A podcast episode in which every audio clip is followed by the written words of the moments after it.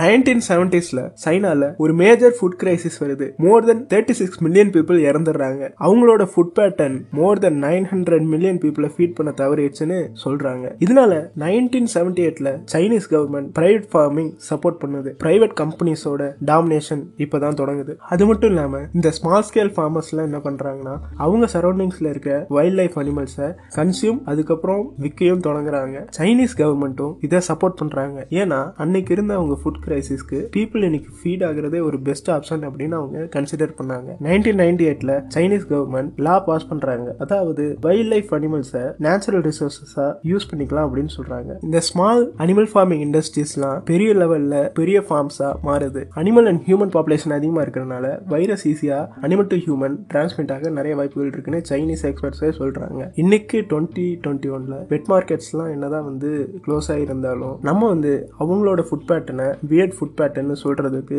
ரைட்ஸே இல்லை. ஏன்னா அது தேர் ஃபுட் பேட்டர்ன்